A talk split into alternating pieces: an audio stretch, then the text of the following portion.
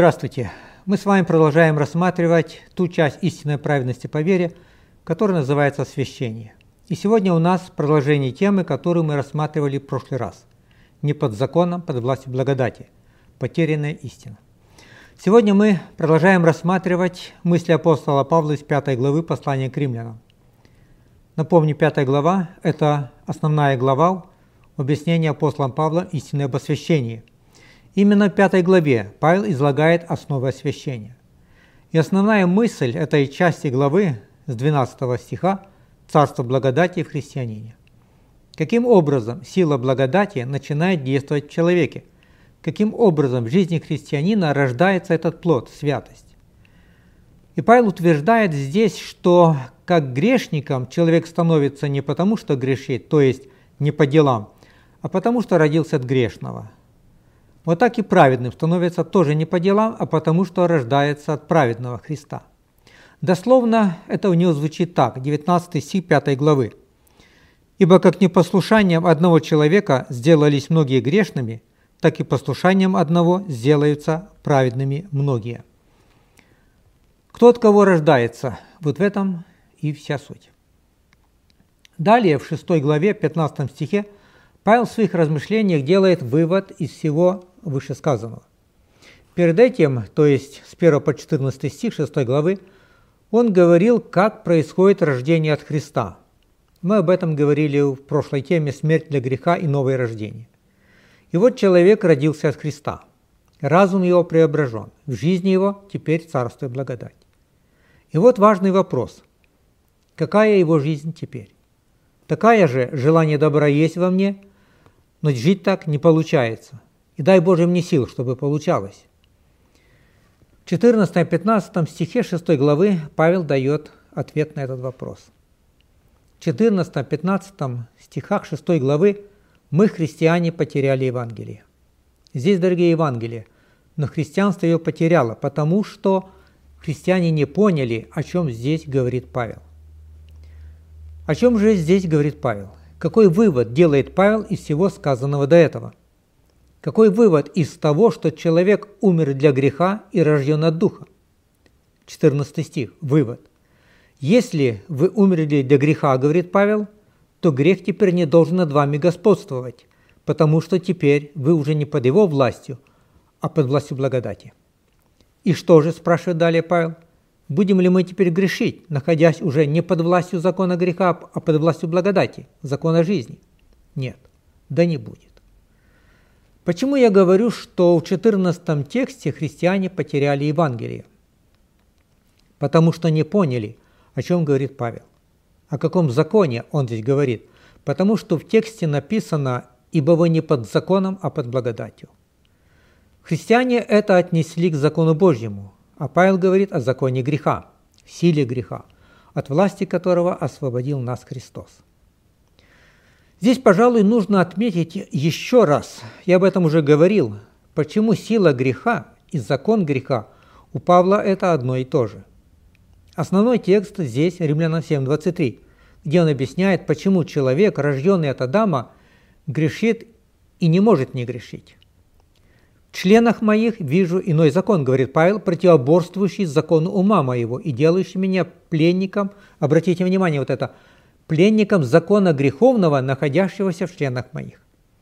То есть Павел здесь говорит, что в человеке находится греховный закон. Этот же текст в современном переводе звучит так. «Тот закон, которому подчиняется мое тело, закон греха, и этот закон превращает меня в своего узника». Перевод Кузнецовой. Но в своем теле я вижу иной закон, восстающий против закона моего разума и делающий меня пленником закона греха, который действует во мне. И перевод слова жизни «Этот закон ведет войну против закона моего разума и делает меня пленником закона греха, который действует в членах моего тела». И далее «Бедный я человек». Я думаю, для нас с вами очень важно это понимать и учитывать, что Павел силу греха – я хочу это подчеркнуть, силу греха в человеке он называет законом греха. Это четко видно в других переводах, которые я процитировал.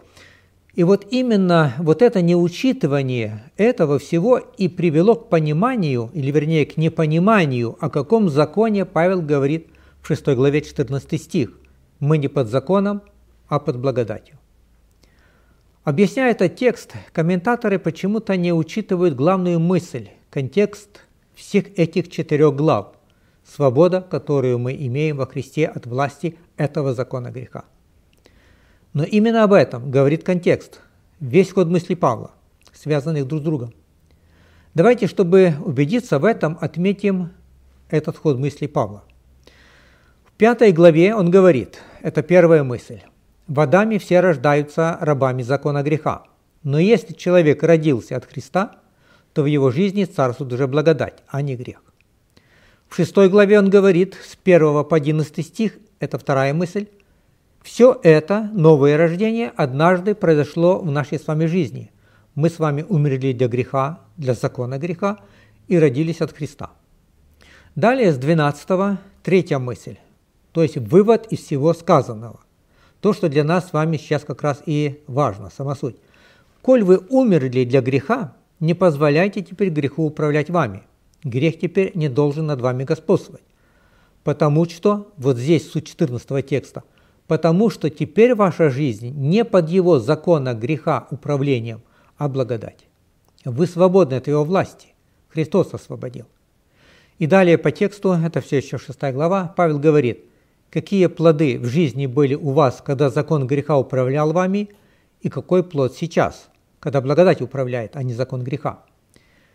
По всему контексту видно, что Павел говорит о законе греха. Это у него в теме. О законе Божьем здесь вообще нет речи. Все мысли тесно связаны между собой главной – свобода христианина от власти греха, которую он имеет во Христе. Фактически, не разобравшись с главной мыслью Павла и всем ходом его мыслей, его изложением истины, христиане отнесли этот текст, 14 «Мы не под законом», к осуждению Божьего закона, от которого мы спасаемся благодатью. Конечно, это истина Божья. Благодатью Божьей мы спасены от осуждения Божьего закона. Но об этом Павел здесь просто не говорит. У Павла здесь совсем другая тема. Более того, поразмышляв, многие христиане пришли к выводу, что им теперь и закон Божий не нужен, коли они под благодатью. Мы с вами еще будем говорить, что Павел пишет о роли закона в жизни христианина – и вот, дорогие, таким образом в Евангелии добрая весть о свободе от греха оказалась в этом 14 тексте потерянной. Павел говорит далее, 22 стих 6 главы, «Плод ваш, результат вашего нового рождения теперь – святость». Святость – это плод, это не достижение, не результат моей борьбы с грехом. Это результат работы Святого Духа в нас, результат рождения от Святого Духа, от Христа. Бог приводит нас свое подобие. Смоковница приносит смоквы, потому что это естественно для ее природы. Собирают ли терновника смоквы, спрашивает Господь. Нет, у каждого свой плод. У терновника колючки, у смоковницы смоквы. Природа дерева определяет, что оно дерево производит. Если я плодовое дерево, Божьи виноградники, у меня должен быть плод, а не колючки. Потому что природа моя такая. Здесь, дорогие, можно упасть в ересь. Человек может подумать, если я смоковница, а не терн, значит, я всегда буду приносить только смоквы. У меня никогда не будет колючек. И некоторые люди упадают в ересь, утверждая, что грешить христианину просто невозможно вообще. Павел этого не утверждает. Павел утверждает, пока мы во Христе, мы приносим смоквы. Павел не говорит, грех никогда уже не будет управлять вашей жизнью, это невозможно – это возможно. Павел говорит, грех не должен господствовать над вами, да не царствует грех в вашей жизни, 12-14 стих. Это от вас зависит. Вы не будете грешить, если будете управляемы благодатью, водимы духом, послушны духу. А это все зависит от вас, от вашего выбора. Кому вы отдаете себя в рабы, того вы и рабы. Не предавайте себя в орудиях неправды. Это ваш выбор. Христианин может быть бесплодной смоковницей. Возможно ли потерять святость? Да. Могут ли вырасти колючки там, где должны быть смоквы? Да, такое бывает. я посадил добрую лозу, откуда же взялись дикие ягоды?» С горечью спрашивает Господь в книге Иеремии. Это против ее природы. Как лоза выродилась? Как это оказалось возможным? Оказалось вот. Это тоже важно для христианина, как теряется освящение. Почему на лозе появляются дикие ягоды? Тема эта – потеря святости и как это происходит в жизни христианина, представлена в моей проповеди «Святость уходит тихо». Если кого интересует эта тема, вы можете найти ее на нашем YouTube-канале. Свободны ли мы с вами от власти греха? Что нам легче дается – согрешить или не грешить? Что у нас скорее происходит непроизвольно? Приходится ли нам вести борьбу с грехом? Мы ощущаем его силу в нашей жизни. Наша борьба, и порой безуспешная, продолжается годы, а иногда и всю жизнь. И опыт нашей борьбы заставляет нас усомниться в реальности того, о чем мы с вами говорим. Наш опыт заставляет нас усомниться. Но Слово Божье говорит, что мы должны жить не опытом прошлого, а верой. Опыт подсказывал Израилю, когда их настигали египтяне, в их положении невозможно перебраться на другой берег моря. В таких случаях нужны какие-то плавсредства, каких у них не было. Но они перешли верой. Произошло чудо. Опыт подсказывал, чтобы захватить и разрушить Ерихон, нужны мечи, лестницы. Но верой упали стены Ерихона. Произошло чудо. Проявилась Божья сила. Опыт подсказывал, чтобы исцелиться от укусов змей, нужно что-то делать. Может отсасывать яд, что-то прикладывать. Но исцелялись только те, кто ничего не делал, но смотрел с верой на медного змея. И происходило чудо. Опыт подсказывает, если не будешь прикладывать усилий, не избавишься от пороков. Нужно что-то делать. Но только когда мы доверяемся и послушны силе Божьей благодати, происходит чудо. Благодатью Божьей есть то, что есть. Сила Божья изменяет нас. Освобождение достигается верою. Праведность обретается верою. Возможно, дорогие, мы еще не раз будем падать на этом пути веры. Рожденный от Духа не становится тут же совершенным христианином, то есть уже вообще не согрешающим. Рождение знаменует собой рождение. Маленький ребенок, он не может говорить, ходить, действовать. Но только лишь он родился, в нем начинается рост. Он питается и растет, питается и растет. Так и христианин. Он рождается от Святого Духа, а дальше начинается рост. Некогда я по-младенчески мыслил, говорит Павел. Этот рост производит в человеке Святой Дух. Это называется взрастание во Христе. Проблема многих христиан в том, что они не позволяют Святому Духу производить в них рост они остаются духовными карликами, духовными младенцами. Да, дорогие, путь веры – это путь борьбы. Да, борьба в жизни христианина есть. Я не говорю, что борьбы нет. Но это, дорогие, не та борьба, которую порой ведем мы. Не о такой борьбе говорит Библия. В Библии нет выражения «герой борьбы с грехом». Есть выражение «герой веры». Акцент делается на вере. Борьба с грехом ведется на поле веры. Веры и послушания.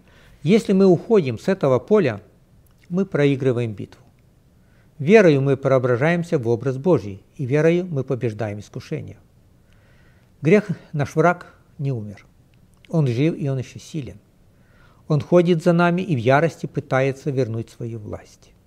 Но это враг побежденный. Он потерял свою власть.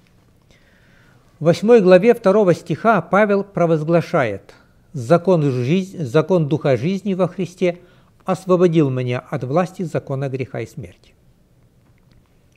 Нам дарована свобода от власти греха. Все даю вам власть наступать на всякую силу вражью, говорит Христос. О змеях ли говорил только Христос? Даю власть против этой силы вражьей. Власть против силы. Что выше, власть или сила? Такая вот иллюстрация – Грузовик и полицейский. Грузовик большой, но щуплый полицейский его останавливает, потому что у него власть. Власть больше силы. Даю вам власть против этой силы. И Бог дал нам эту власть.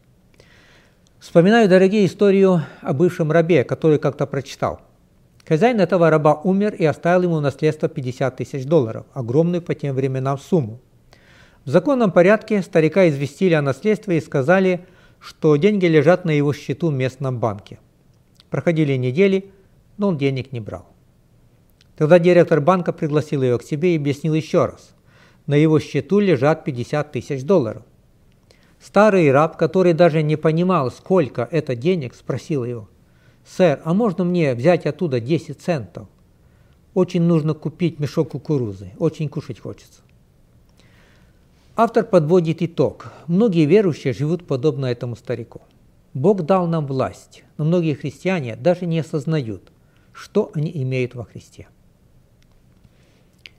Почему все то, о чем пишет Павел, для многих христиан не является реалиями в их жизни? И как все это может стать реальностью? О некоторых гранях этой истины будем размышлять в следующий раз. А сейчас давайте подведем итог нашим размышлениям. У апостола Павла здесь в пятой главе несколько мыслей.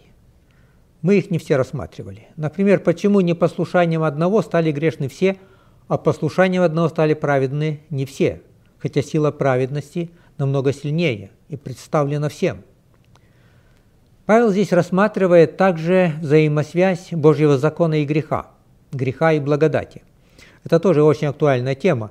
Не все сегодня правильно понимают эту взаимосвязь. Мы будем об этом тоже говорить.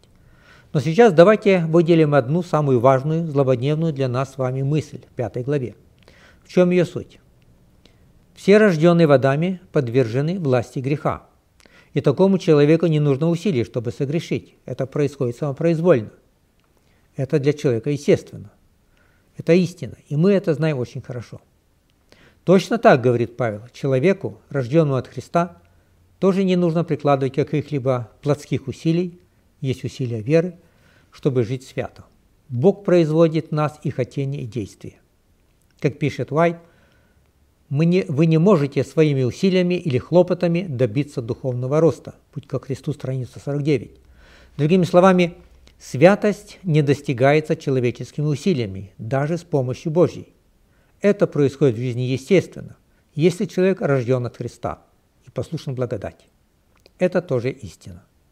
Так замыслил Бог. И это тоже мы должны знать и принять верой.